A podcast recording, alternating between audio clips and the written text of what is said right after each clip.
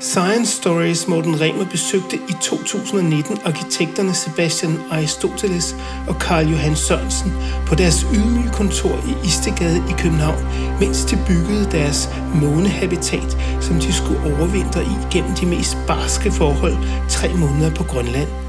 Undervejs blev deres oplevelser filmet og kan nu ses på internetkanalen DR2+. Denne rerun af podcasten giver et godt indtryk af forberedelserne til Grønlandsturen, som vi linker til på vores hjemmeside. Jeg hedder Jens Deget, og dette er Science Stories. Du lytter til Science Stories.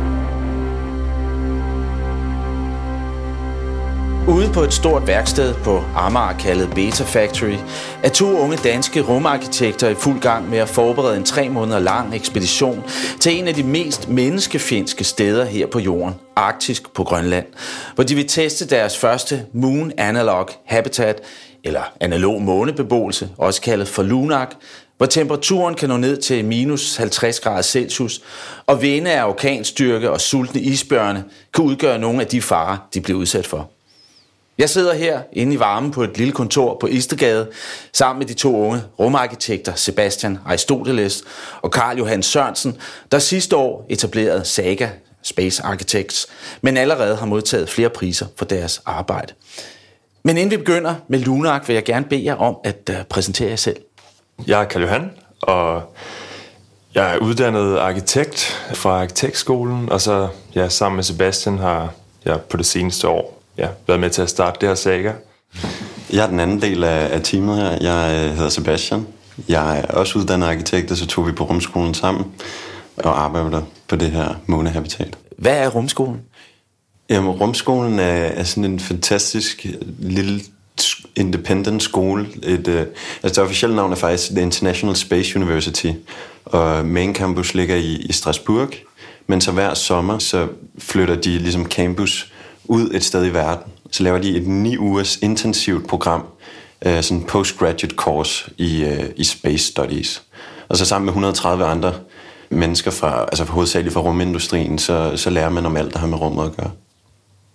Når man går ind på jeres hjemmeside, så kan man jo se, at Lunak er ikke det eneste projekt, I har arbejdet med. I har også øh, gang i nogle, øh, noget teknologi og noget base op på, på Mars og sådan noget lignende. Men hvordan mødtes I og, øh, og fandt ud af, at I havde den her fælles interesse for, for de her habitater på fremmede øh, planeter?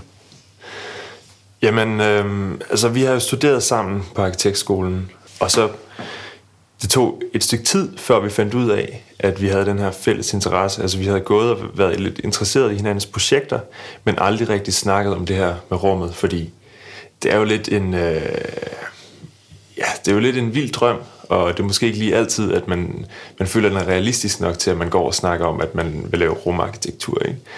Men øh, så tilfældigvis en, øh, en dag, så, ja, så mødtes vi op for tidligt til, til et undervisningsforløb, og øh, begyndte så at snakke om, om Mars. Øh, og det var, sådan, det var et ret øh, epokegørende moment for os egentlig, fordi øh, så gik det lige pludselig op for os, at wow, det er vigtigt. Altså, der er en anden person her, som er, som er ligesom skør, lige så skør i hovedet som en selv, og så føler man sig lidt mere undskyldt til, at okay, men så kan vi da bare gå i gang, så kan vi bare lave det. Øh, og så startede vi med at, vi holdt sådan nogle, øh, nogle ugenlige øh, Mars-møder, faktisk, hvor vi bare satte os ned og så tænkte sådan, okay, hvordan ser Mars-industrien ud om øh, 30 år? Du ved, kan vi, hvad er det, vi skal forberede os på, hvis vi gerne vil være en del af det her? Og så, øh, ja, altså, og vi, vi så nogle helt klare øh, udfordringer, som øh, egentlig er ret unikke i, at det er arkitekter, som skal øh, burde løse dem. Sådan noget her med, hvordan man laver et sted øh, leveværdigt. Altså ikke bare en overlevelsesmaskine, som øh, ingeniørerne hovedsageligt fokuserer på, men altså et sted, som ja, er stimulerende og rart at være. Og det var egentlig, øh, ja, det, vi, vi så, der var en, en slags øh, nødvendighed for folk, som også kunne komme ind og gøre det, og så smadrede vi ærmerne op og øh, kastede os ud i at øh, ja, lave nogle konkurrencer, øh, som vi var, var så heldige at vinde, øh, og som var startskud til, til resten af vores ja, lille eventyr. Men lad os springe ud i uh, Lunark, uh, den her Moon Habitat. Kan du, Karl Johan, prøve at beskrive det? Ja, men uh, Lunark står jo for Lunar og Arctic og Architecture. Fordi ah. det, er, det er den her mission, vi laver for at forberede os til fremtidens månerejser og månelanding på månens sydpol. Øh, og det gør vi altså ved at finde et sted, som minder meget om sydpolen på månen, men som er på jorden. Øh, og øh, det er noget, som vi har vælget i lang tid, og vi har kigget lidt rundt om i verden, hvor det kan gøres. Og Grønland er faktisk et af de perfekte steder at lave sådan en her simuleret månemission. Fordi der er hammerskoldt, øh, ned til minus 50 grader. Ikke lige så koldt som på månen, men til. Øh, vi har det her helt øh, golde, bare landskab, øh, uden noget stimuli. Altså der er ingen natur. Det er også meget vigtigt for sådan et øh, menneskeligt perspektiv. Øh, og samtidig så er det så, øh, ja, så, så fjern fra nogen civilisation, at øh, det nærmest tager lige så lang tid at rejse ind på indlandsisen, som det gør at rejse til månen, og det er lige så farligt, hvis, man, ja, hvis noget går galt, så kan man ikke bare lige få hjælp. Øh, og det er altså nogle af de ting, som gør, at hvis man bygger noget, som kan holde til det her ekstreme klima på Grønland, så er man også noget rimelig langt mod at bygge noget, som kan holde til det ekstreme klima på månen. Altså det, som, som vi så Øh, altså grunden til, at, at, at vi gør det her som arkitekter, er jo også, at arkitekturen er ikke blevet testet før. Så i, i, altså, der er jo lavet masser af analog missioner rundt om i verden. I ørkenen i, i Chile, og på en vulkan i Hawaii, og under vandet ude for kysten af Florida, hvor Andreas Mogensen, den danske astronaut, han har været. Men øh, det, der ligesom er problemet med alle dem, det er, at selve arkitekturen af habitatet af måneboligen er ikke blevet testet. Og øh, eftersom at det ligesom er det, altså det, arkitekturen har måske aldrig været mere vigtig end i et, i et månebase eller et rumhabitat. Fordi det, det, det er rammen for alt. Det er hele dit liv. Ikke? Det er jo øh, det, er det, der holder dig i live. Det er det, der stimulerer dig. Det er det, der øh, beskytter dig. Det er jo, øh, altså, det er jo det er noget af det vigtigste. Ikke? Så for os så er, det, så er det et eksperiment i at finde ud af, hvordan laver man den bedste arkitektur. Der er jo to dele af habitatet. Der er det interiør, og så er der det eksteriør. Så jeg kan måske lige forklare lidt om, hvordan det ser ud udefra, og hvordan konstruktionen er, og så kan Sebastian forklare lidt om øh, ja, indmaden. Hvis man forestiller sig en øh, kugle, som står på tre ben, så har man ligesom billedet af, hvordan den ser ud i simpel forstand. Men problemet er, at man kan ikke bare fragte sådan en kugle her op øh, på Grønland nemt, eller på månen, fordi den, den fylder meget, og den vejer meget. Så hele udfordringen ligger i, hvordan gør man den så let og så pladsbesparende som overhovedet muligt, så man kan folde den sammen til den mindste lille kompakte ting, og så sende den afsted, øh, og så når den lander, at den kan folde sig ud og blive ja, et større øh, habitat, hvor man øh, har plads til at leve og lave de aktiviteter, som man skal. Og altså allerede, ja, det var, det var så det, vi tænkte, hvordan kan man lave det her udfoldelige habitat? Og der er allerede lavet nogle bud på det fra ja, fra NASA's side og fra de andre øh, ja, spillere i rumindustrien. Men vi så nogle problemer med måden, det var gjort på. Fordi de fleste af dem, de, de laver sådan nogle her inflatables, altså oppuslige habitater. Og det er altså meget svært at finde materialer, som kan folde og bøje og stadigvæk være øh, stærke. Og hvis man skal have solpaneler på, er det svært at have fleksible solpaneler. Så vi vil gerne lave noget som lidt mere transformeragtigt, øh, altså en, en stiv konstruktion, som så folder sig ud. Så løsningen er en eller anden form for origami-konstruktion. Så det man vil se på ydersiden er egentlig de her origami-paneler, som så kan folde sig sammen til sådan en helt lille kompakt kerne og folde sig helt op til en stor kugle. Og panelerne kan så have øh, ja, solpaneler på, og de kan være stærkere, og man kan have øh, tyk isolering, som ikke nødvendigvis skal kunne folde sig og komprimeres. Og så løser man lidt problemerne med pladsmangel, men samtidig at man har noget stærkt og modstandsdygtigt. Så det er altså den her lille kompakte kugle, jeg lige kaster ned på gulvet, og så siger det puff, og så er den øh, blevet 3 meter i diameter og et, et måne, ja. øh, månehabitat. Men hvad, hvad, øh, Sebastian, hvad er der inde i månehabitatet? Fordi at, øh, det er jo der, man skal leve og bo, og ikke dø i hvert fald. Jamen, jeg tror, at det allerførste problem, vi vil løse, det er monotonien. Så øh, det er ligesom den største udfordring. Og i nogle af de konkurrencer, som vi har arbejdet med tidligere i, i habitatdesign, og hvad skal man sige, nogle af de mere teoretiske projekter, der har vi altid prøvet at løse det med at skabe varierende stimuli. Så, øh, så det, som man ofte overser, det er, at hvis du er, hvis du er i, et, i et rumhabitat, hvis du er på den internationale rumstation, eller hvis du er, eller lad os bare sige, du er i en ubåd, så ligner hver dag øh, hinanden. Så dagen, du ved, i går og i forgårs og dagen for 10 dage siden og 30-100 dage siden, det, det kan være svært at finde ud af, hvilke ting, der skete hvornår. Så derfor så har du brug for nogle små milepæle eller nogle små variationer, som gør, at du kan forstå dig selv i tiden, så du ikke mister dig selv. Og det, det, det, det sker meget naturligt her på jorden. I dag er det forholdsvis varmt. Ikke? Øh, så for et par dage siden, så var der skybrud, øh, og så var der kæmpe tordenvejr. Øh, så, og, og de ting, de hjælper med ligesom at, at placere os selv. Så det vi vil gøre, det er, at vi vil skabe noget varierende stimuli. Så for eksempel nogle dage, de vil være kolde, og nogle dage vil være lidt varmere. Øh, og det virker lidt, det virker måske ikke så intuitivt, men det er ligesom vigtigt. Vi snakkede med nogle af de øh, forsøgspersoner, der har været i, i et lignende eksperiment, som vi lavede, eller som blev lavet i, i Moskva. Og vi snakkede med nogle af dem, der har været i et, i et, øh, i et øh, kæmpe forsøg, der hedder Mars 500, som er øh, øh, seks mennesker, der bliver sat ind i et lukket, øh, simuleret rumstation i Moskva i 530 dage. Og de forklarede så, at de her alle dage er det samme.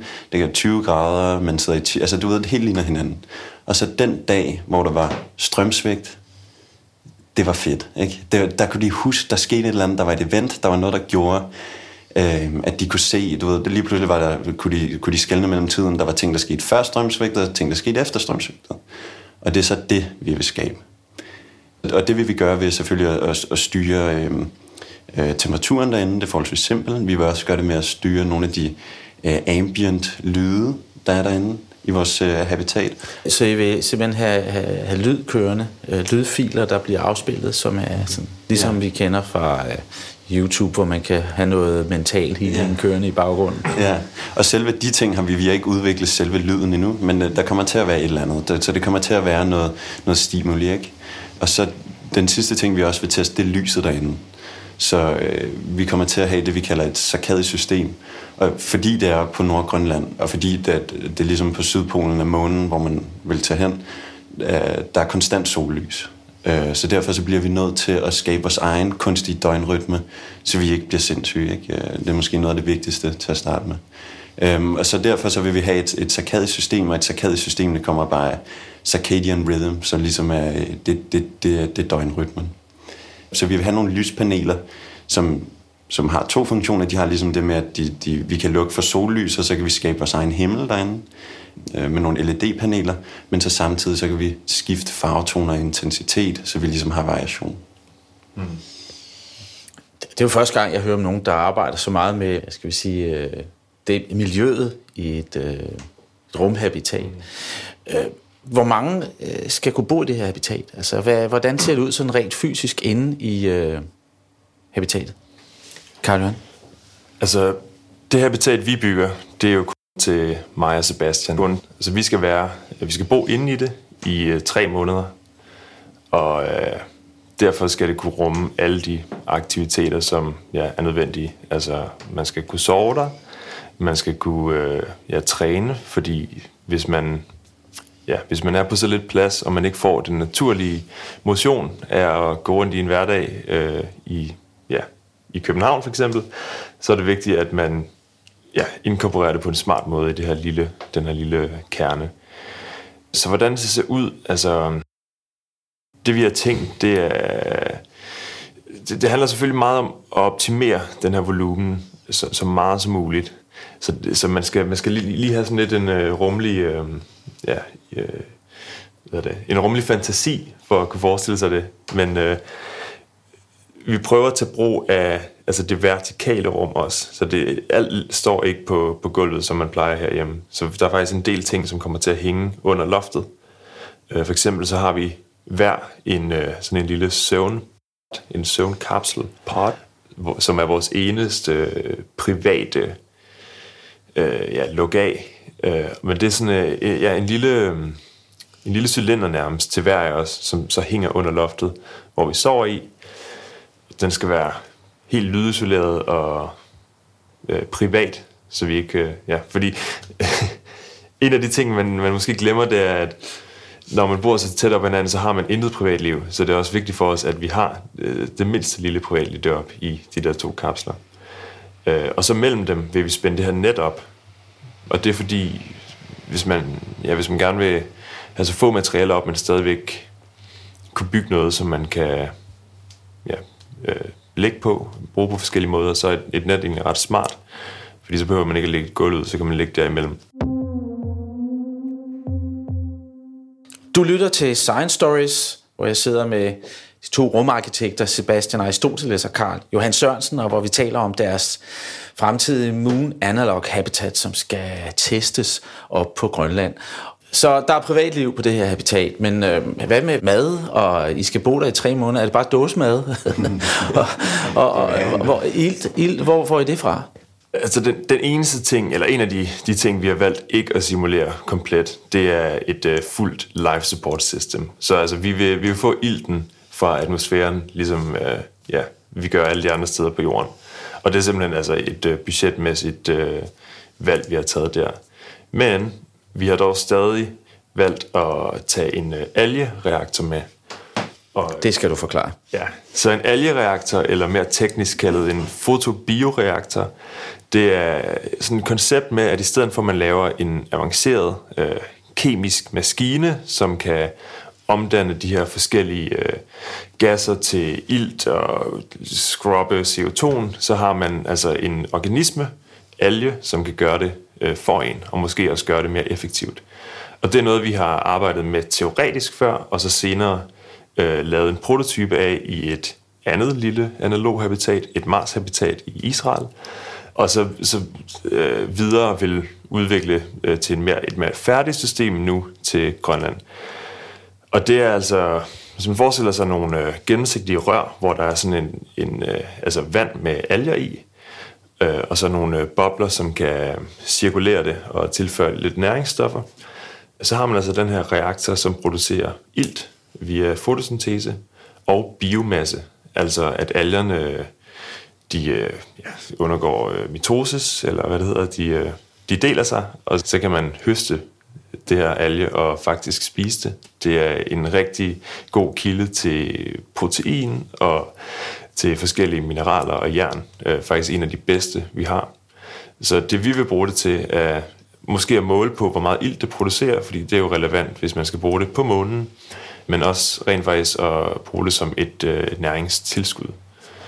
Og så er en af fordelene jo også lidt, lidt mindre øh, kvantificerbar. Altså det her med at, at bo i en maskine, det, det er ikke naturligt for et menneske. Og på rumstationen, at alt det er ligesom et laboratorie, det er sådan noget, som gør, at man begynder at blive øh, helt apatisk og understimuleret. Øh, så vi ser faktisk også en, øh, ja, sådan en lidt mere menneskelig årsag til at have den her organisme med.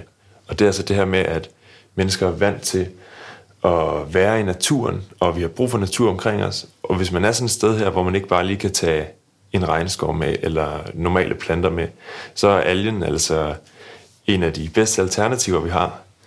Og øh, vi, har, vi har selv mærket, når vi har været ja, i et rum med sådan en her algereaktor, at øh, bare den der den der effekt med noget vand, som øh, risler og det grønne skær og organismen her, det har altså en eller anden sådan beroligende effekt, som vi som arkitekter ser som meget vigtig.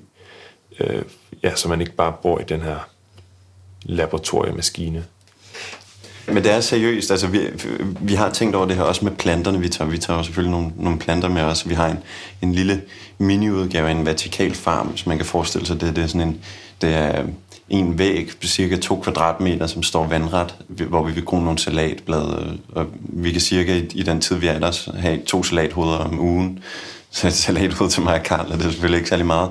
Men det er meget frist, og det, efter at vi har spist pulvermad i så lang tid, så, så kan det betyde meget. Øh, men det, som, som er lidt spændende, er, selv hvis man fik muligheden for at automatisere hele, hvad skal man sige, vedligeholdelsen af de her planter og, og væksten af planterne, så tror vi, at det er bedre faktisk at beholde noget, noget manuelt arbejde i det, fordi så har du noget kontakt med planterne, og du, altså det, det, det bedste mad er det, du selv har groet, eller selv har fanget, eller selv har, har, har tilberedt, ikke?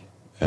Altså, det, min kone, hun øh, dyrker haven helt amok, og det første, hun gør, når hun kommer hjem fra arbejde, det er ikke at gå ind og sige goddag til mig. Det er at gå ud og sige øh, goddag til sin øh, afgrøde og se, hvordan det går med det. Så det, det, det, det kan jeg sagtens øh, sætte mig ind i. Mm. Ja, ja, og det, altså det er noget, der hedder biofili også, at altså mennesket har den her trang til naturen. Øh, og det er, også, det er faktisk også dokumenteret på ja, de andre analog missioner, at øh, deres, sådan, ja, deres favorite pastime har været at, at dyrke bare en lille blomst eller ja, et lille salathoved, og de brugte dem også til ligesom at give til hinanden. Det var sådan, det var virkelig ja, deres yndlingsting og, og yndlingsgave også. Det må jo også have den der effekt, at man kan se salathoderne vokse. Altså mm. den her, det I snakker om lige før med, med tidsfornemmelsen. Mm. Jo, helt sikkert, men det, det kan man, men det er også, man skal også huske, at det faktisk det kan også have en, en kortvej lidt negativ effekt, fordi man knytter sig til planterne, og hvis, når, når planterne så, hvis de ikke trives, så, så, så, så, så bliver man selvfølgelig ked af det. Ikke? Jeg, kan, jeg har jo groet planter før, jeg kan også huske, hvis det er nogen, man har taget sig virkelig meget af, når de begynder at få gule pletter på, på bladet, der, så tænker man, åh oh, nej, hvad, hvad sker der nu?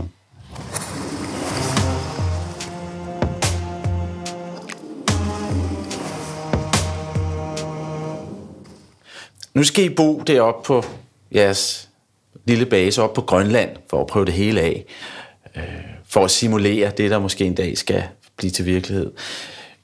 Men op på rumstationen, der har de jo en fast plan for, hvad de skal lave minut for minut, nærmest helt ned til sekundet. De har næsten ingen fritid. Og I skal være op på den her, jeres egen base op på, på Grønland i tre måneder. Og øhm, hvordan, hvordan vil I få tiden til at gå? Det er sjovt ikke, fordi det, det, det, det er måske nummer to eller nummer tre spørgsmål, folk de, de stiller sig, når de hører om det her projekt. Og øh, hvis jeg skal, altså selvfølgelig, vi har jo, vi, vi tager nogle, nogle forskningseksperimenter med, vi, vi er også selv et eksperiment, og, og vi, vi deltager også selv i nogle forsøg, øh, hvor vi blandt andet, der bliver målt, øh, øh, hvordan vi, vi håndterer stressen derop, og vi, vi tager spytprøver derop, så, så der er en, øh, øh, en fyr i, i England, han kan, han kan måle kortisol og oxytocin og nogle forskellige ting. Men, men helt ærligt, så det, jeg vil sige, lige nu er det ikke det er ikke, det er ikke aktiviteterne, der bekymrer mig så meget. Lige nu så, så bruger vi, og jeg bruger al min energi på at tænke på, hvordan fanden laver vi habitatet, ikke? Og, og hvordan skal det løses. Og øhm, du siger, at øh, rumstationen, der har de et meget stramt program, og det er også rigtigt. Men til de missioner, som bliver planlagt, altså de længere missioner ud i rummet til Mars og til månen, der har man ligesom også accepteret, at man kan ikke rigtig fylde ja, de her lange rejser ud med aktiviteter. Så det er bare en realitet, at måske der ikke er så meget at lave. Altså monotonien bliver bare det, man, det, man er i. Så det er også lidt i vores interesse heller ikke bare at fylde hele missionen op med aktiviteter og planlagte øh, eksperimenter, vi vil jo egentlig også gerne se, hvad sker der, hvis man ikke har noget at lave i tre uger og bare sidder der. Altså kan man, kan man lave et rum, som er så stimulerende eller så behageligt, at, ja, at det ikke gør en totalt skør og, og være så ja, ensom og monoton. Ikke? Altså jeg har jo det problem, når jeg har, jeg har siddet en time eller et eller andet alene, så begynder jeg at blive restløs. Ikke? Mm. Hvad, forventer I en restløshed, øh, når I kommer til op? Og hvordan vil I... Øh, for, er det Anders Andblad, eller er det øh, sidste nye Space-magasin, I skal igennem? Eller, hvordan, hvad vil I bruge jeres fritid til, hvis man kan sige det? Jamen, altså restløsheden, det, det er også noget, vi kender rigtig meget fra en normal hverdag her, i, ja, som man lever nu. Øh, men Sebastian og jeg, vi har også øh, været på en tidligere lille analog mission, helt da vi startede til en, en ørken i Jordan, hvor The Martian også er filmet. Øh, hvor vi var der i... Øh, altså rumfilmen øh, øh, med, øh, hvad hedder han, skuespiller? Matt Damon. Ja. Matt Damon, ja, ja. præcis. Øh, og der var vi, og øh, altså, vi havde et lille overlap, hvor vi var sammen, men ellers så, så, så sad vi bare helt alene i den her ørken ja, det der gik op for en, jeg synes jeg i hvert fald personligt, det var, at i starten, så har man stadig den her restløshed, fra, fordi man er vant til, at der altid sker noget. Så man tænker, okay, jeg har ja, 17 timer tilbage af den her dag. Hvad skal jeg gøre for, at den tid ligesom bliver brugt på noget? Men så går det bare op for en, at, at altså, tiden går, også selvom man ikke bruger den på noget. Øh, så jeg tror også, man, man kommer i et andet mindset, når man er øh, sådan der sted. Et mindset, hvor man måske ikke behøver at have så meget aktivitet, lidt mere ja, meditativt. Øh, en eller anden sådan form for dvaletilstand, hvor man, hvor man godt kan sidde og, og stige ud i luften ja, i fem timer, uden der sker noget. Hvordan vil I mødekomme de her mentale udfordringer? Fordi øh, I er uddannede arkitekter og er gået på rumskolen, men hvad med alt det psykologiske? Hvor har I den kendskab fra? Ja, altså på rumskolen, der har de nogle forskellige afdelinger, departments, og øh, en afdeling, som vi var på under vores kursus, det er noget, der hedder Human Performance in Space. Øh, og der var vi altså, øh, ja, der øh, blev vi undervist af folk fra, øh, fra medicin og ja, psykologi, øh, og fik lidt derfor noget kendskab til, ja, hvad det er for nogle udfordringer. Så på den måde, så, så, så føler jeg, at, at vi har i hvert fald lidt øh, en viden, som gør, at vi kan forberede os på det. Men øh, samtidig så er der en, øh, altså vi har en psykolog, som skal lave et eksperiment på os, men som også er ved at lave den her øh, håndbog i, øh, hvordan, ja, den hedder altså... Den hedder, altså en manual.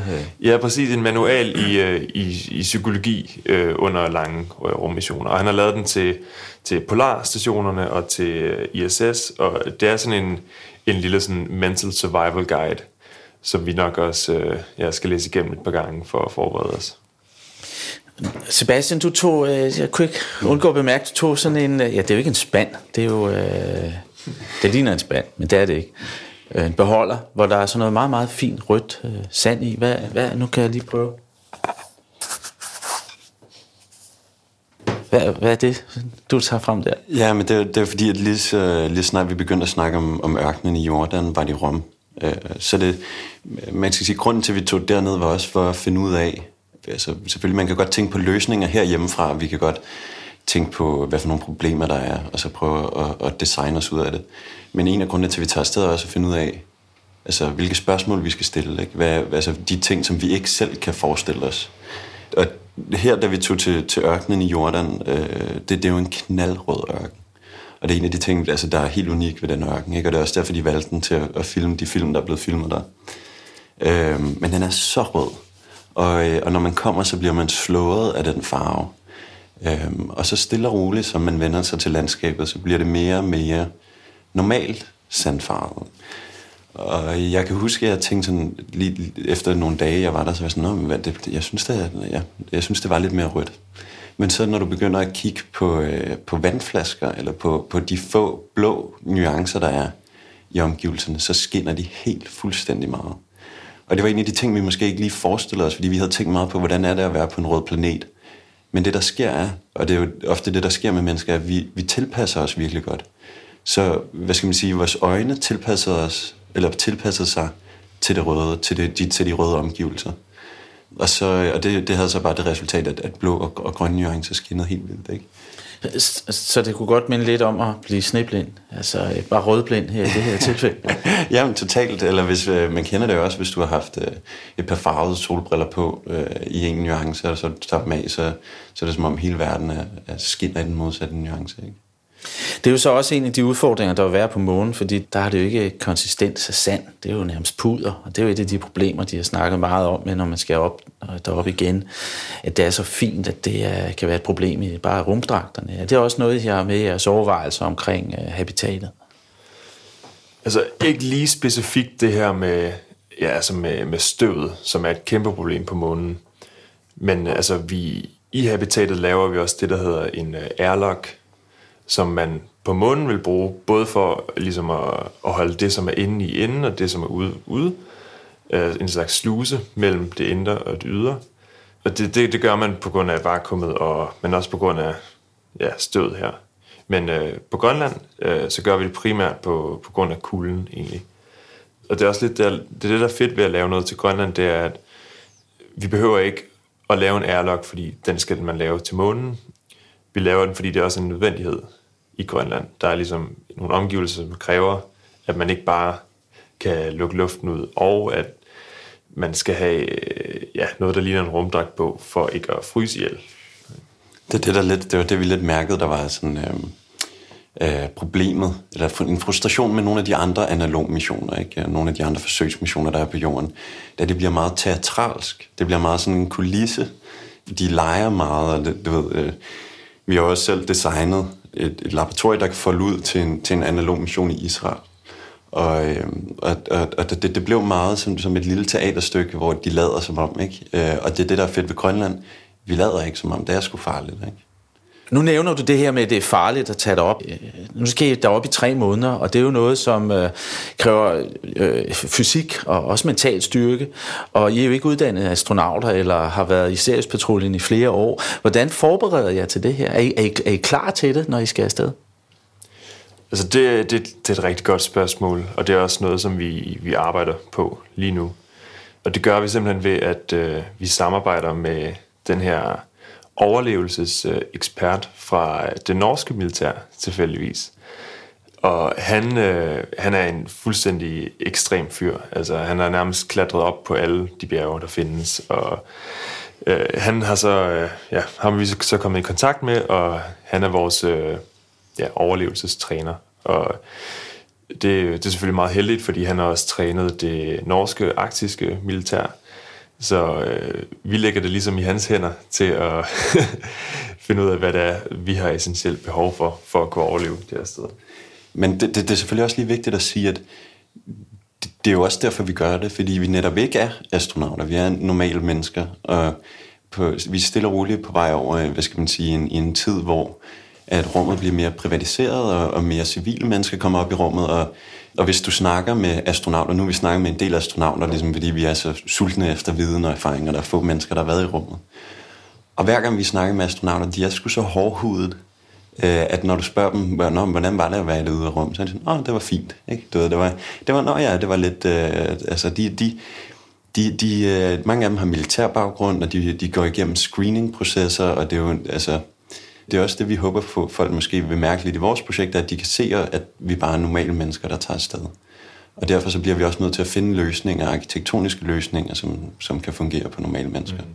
Hvordan forbereder jeg rent fysisk? Altså, øh, løber en lille tur en gang mellem fældeparken, eller, eller tager isbade øh, for at være forberedt på det her. Fordi øh, for nogle år siden var der en dansk journalist, som skulle øh, med på Sirius-patruljen. Jeg tror, han holdt et døgn, fordi han kunne simpelthen ikke klare de her temperaturer. Ikke? Øh, og så endte det med, at de måtte sende en anden, og han klarede det. Øh, jeg tror, det var en skuespiller endda, ikke? Øh, som nu, nu vil jeg ikke nævne nogen navn. Men altså, det var simpelthen for voldsomt for ham at opleve de der minus 30-40 grader. Jeg har, jeg har været i Grønland og oplevet minus 40 grader grader ja. i et par minutter. Det synes jeg var rigeligt, da vi gik fra den ene bygning til den anden. Ikke? Ja. Så det, det, det, jeg, kunne, jeg kunne godt forstå, at han tænkte, nej, det er sgu ikke lige mig, det her. Men, men hvordan, hvordan forbereder rent uh, praktisk til det her, udover at I har den her norske ekspert? Vi træner øh, vægtløft og lidt motion, egentlig bare for ja, at opbygge en styrke, og også ligesom en, øh, en masse, sådan, så man har noget at miste over den der tid. Ikke? For det, det, der sker med inaktivitet, er, at du mister muskelmasse, og knoglerne bliver øh, ja, mindre øh, ja, dens. Så, så vi opbygger ligesom noget før det, for at, at der er noget at miste os. Mm. Men øh, altså, vi kommer heller ikke til at ligge ude i et telt øh, uden noget. Så det er også vigtigt for os, at vi laver øh, et lille månehabitat, som, som er så øh, stærkt og godt reguleret med temperatur og så videre, at øh, det ikke burde være nødvendigt at have overlevelsestræning for at kunne leve der. Jeg tænker, forsøget går jo ikke ud på, at I skal klare den i tre måneder. I skal forsøge at klare den, og så øh, se, hvad der kommer af problemer. Hvad har I af hjælp udefra? Fordi at, øh, hvis der kan jo opstå farlige situationer. Hvordan er jeres kommunikation? Øh, bor der nogen lige ved siden af i en, i en campingvogn, havde jeg sagt? Altså det kommer lidt an på, vi, vi kigger på tre steder deroppe nu, ikke? Men vi kommer ikke til at have internet, og vi kommer ikke til at have anden kommunikation end en tovejs radio. Så har vi en satellittelefon i, i nødstilfælde, hvis vi skal evakueres. Men vi skal ikke evakueres, det er meget vigtigt at sige. Altså vi er, det, det er meget dyrt at blive evakueret, og det er meget besværligt, og man bliver meget upopulær, hvis man øh, fjoller rundt deroppe. Så, så det, det skal vi ikke. Og så har vi selvfølgelig øh, øh, en, en, en riffel med i forhold til, til isbjørn, ikke? Så, øh, så det skal vi også her, når, øh, når vinteren starter, så begynder vi noget, noget riffeltræning.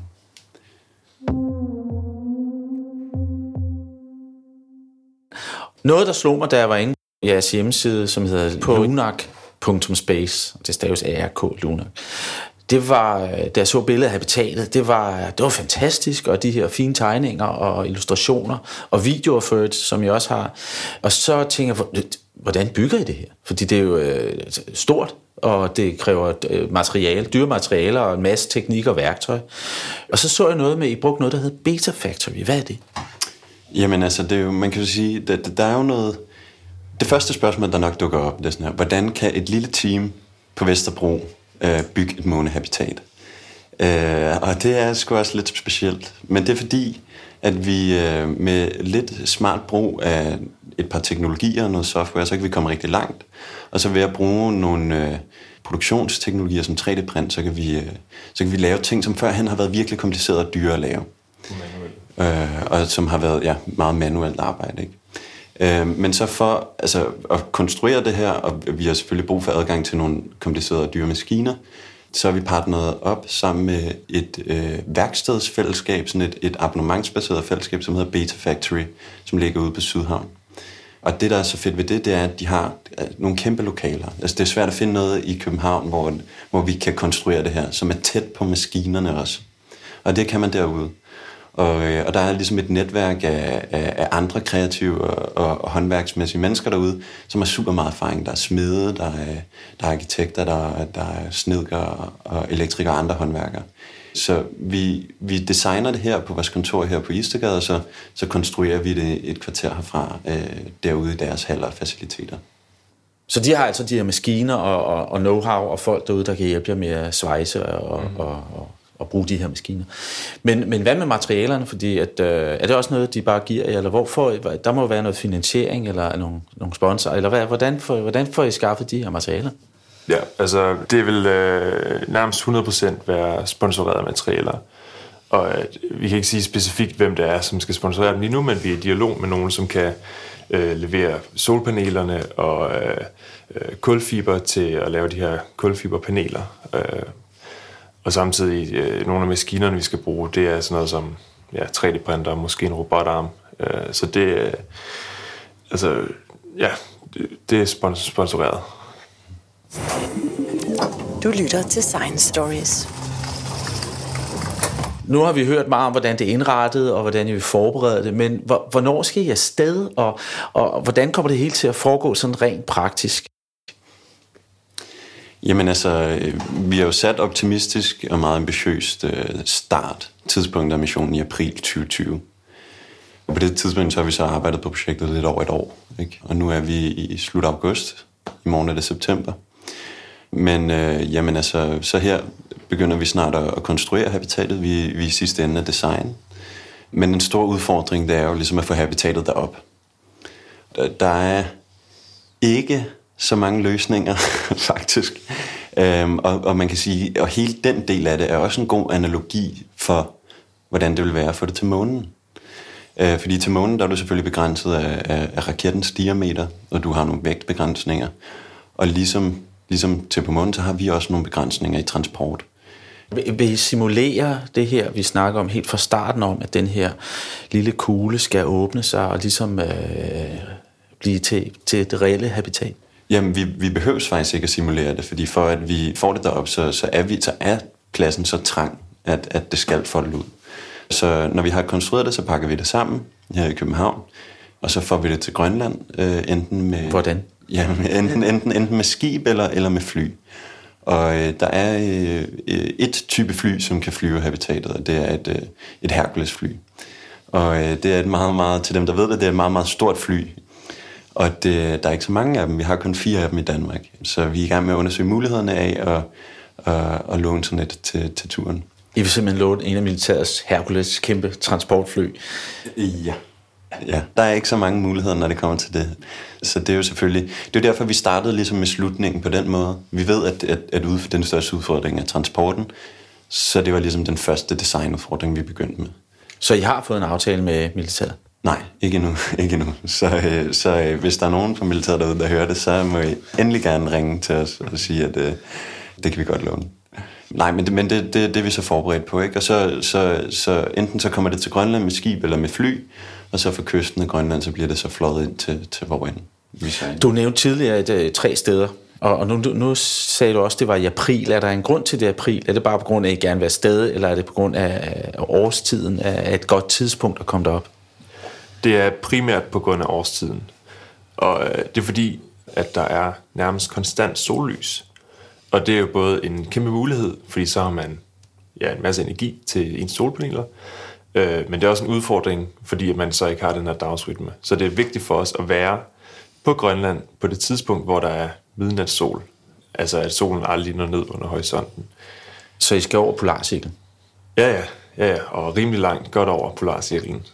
Så det, det er vigtigt for os, at øh, der er det her konstante sollys, men samtidig så vil vi også gerne have de meget lave temperaturer. Øh, så det er derfor, at øh, ja, vi har ligesom kun to muligheder. Det er enten foråret i, om sommeren eller om efteråret. Og så viser det sig bare, at øh, de fleste transportmuligheder, de også øh, kun opererer i de her sommermåneder. Øh, så vi har sat den tidligt, så der er også god tid til at øh, være sikker på, at man kan få den op, før vinduet ligesom lukker. Så I tager dig op til april, og lad os håbe, I får det der Hercules-fly. Og så hedder det april, maj, juni, så er I, i projektet forhåbentlig, eller missionen overstået, og I er ikke blevet uvenner, og, og, og I har lært en masse ting om det. Hvad, hvad, hvad er det næste skridt i processen så? Jamen det er jo, at øh, ja, hele det her kæmpe eksperiment skal øh, dokumenteres, og så øh, al dataen skal kortlægges. Der er nogle studier, som øh, ja, bliver, bliver kørt under eksperimentet, som skal, som skal konkluderes. Der er ja, psykologiske studier, og øh, så der kommer til at være en masse arbejde i det. Ja, men øh, altså, nu, nu, du sagde bare lige hurtigt, at, at vi forhåbentligvis ikke bliver uvenner. Og det, selvfølgelig bliver vi uvenner. Altså, og selvfølgelig kommer der til at være konflikter. Det er 9 kvadratmeter. To mennesker i tre måneder. Altså, det er jo, der kommer til at være rigtig meget ballade nogle gange, ikke? Men sådan er det. Og det er, jo ikke, øh, det er jo ikke, fordi det ikke er set før. Altså, der kan jo være over 100 mennesker på en ubåd, ikke? Og det er også meget trængt plads. Og der er jo selvfølgelig, der hjælper det med, at de har nogle hierarkier og sådan noget. Men altså, øh, der kommer til at være nogle konflikter, men så løser man det. Og der er jo, og heldigvis kender vi hinanden rigtig godt. Vi arbejder vi bor næsten sammen, arbejder i døgndrift sammen på de her ting, og det har vi gjort i over et år. Så, øh, så det var bare lige en kommentar til de konflikter der, og til, til det sociale. Og så prøver vi selvfølgelig bare, så nogle dage, så, så kan man gemme sig lidt i sin, sin køje og, og undgå den anden, så du ved, så den, den, den tager vi lidt. Men det er jo ligesom også, altså, når, når vi så er blevet færdige med det her, så, så starter behandlingen af al den data der, øh, som vi så får samlet, øh, og som de andre partnere får samlet gennem, vi er jo ikke alene om det her. Og så, øh, når vi ligesom har, har, har, har lavet nogle konklusioner ud for det, så starter noget formidling, hvor vi simpelthen går ud og deler de erfaringer, som vi har fået.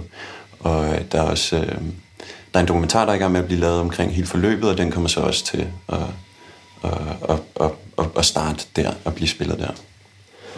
Ja, så bare hvad det er, vi, ja, vi gerne vil, nogle af de resultater, vi gerne vil have ud af det, det er jo egentlig, at vi prøver så godt vi kan med vores bedste idéer og vores nye idéer, som heller ikke er blevet udført før, at lave et månehabitat, øh, som vi tænker, det skal laves. Og så smider vi det simpelthen op på Grønland og ser, om det fungerer.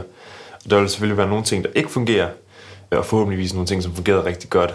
Så vil vi tage nogle af de ting, og så se, hvordan vi kan videreudvikle dem til et reelt månehabitat, øh, måske i samarbejde med ESA eller NASA. Så det kunne være, at der er potentiale i den her origami foldstruktur, som øh, ja, kunne udvikles til et, øh, et rigtigt månehabitat, som kan holde på tryk og modstå stråling osv. Øhm, så, så det, altså det, er, det er håbet, at der vil komme nogle, nogle rigtig øh, reelle afkast på til, til fremtidens rumfart med det. I deler jo al jeres øh, viden og design øh, inde på jeres hjemmeside. Hvorfor gør I det? Jamen, øh, for det første, altså, vi synes, det er vigtigt, at folk kan følge med. Og vi gør jo heller ikke det her alene. Det er jo ikke vores eget øh, lille hyggeprojekt. Der er, ligesom, der er mange mennesker involveret. Og så det andet er jo, altså, øh, vi, synes, vi er ikke så bange for at dele det, vi laver, for det er sgu, det er ret kompliceret. Så der er nok ikke så mange, der har, øh, altså, der, der, der kan kaste sig ud i og, og gøre det efter. Øh, men selvfølgelig, vi samler jo selvfølgelig en masse data, og, og når vi er deroppe, masser af forskellige sensorer, biosensorer, og vi laver nogle studier. Øh, og nogle af dem laver vi for nogle andre, og det, hvad skal man sige, så laver de noget videnskab ud for det, og laver nogle, nogle øh, videnskabelige artikler ud af det, og, øh, og så laver vi nogle for os selv også. Og, og det behandler vi selvfølgelig selv først, og, og laver nogle konklusioner ud for det, som så vil informere den videre udvikling af habitatet. Ikke? Jamen, jeg vil slutte af med at sige tusind tak, fordi jeg måtte komme her og høre om jeres spændende projekt. Er der et eller andet, I vil sige her til sidst?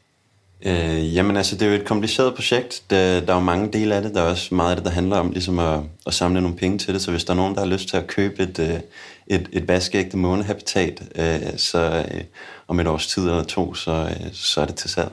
Og hvad koster det? Det koster... Øh, vi kan nok godt... Lad os snakke om det. Ja, lad os snakke om det. Det, det. det er ikke dyrt, men det er heller ikke billigt. Ja.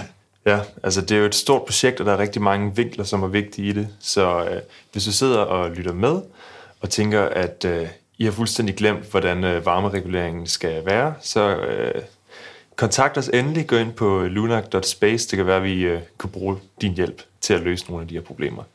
Så det er jo et fælles øh, mål om at komme til månen en dag, og det er ikke noget, man gør alene.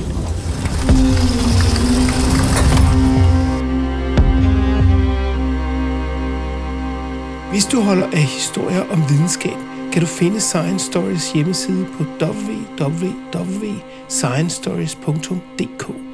Vi er på sociale medier som Facebook, Instagram, LinkedIn og Twitter. Du kan finde vores podcast på de fleste podcastudbydere som SoundCloud, Podimo, Spotify, og hvis du bruger Apple Podcast, må du meget gerne give os en rating og en kommentar, så andre også kan finde os. Jeg hedder Jens Deget, og dette var Science Stories.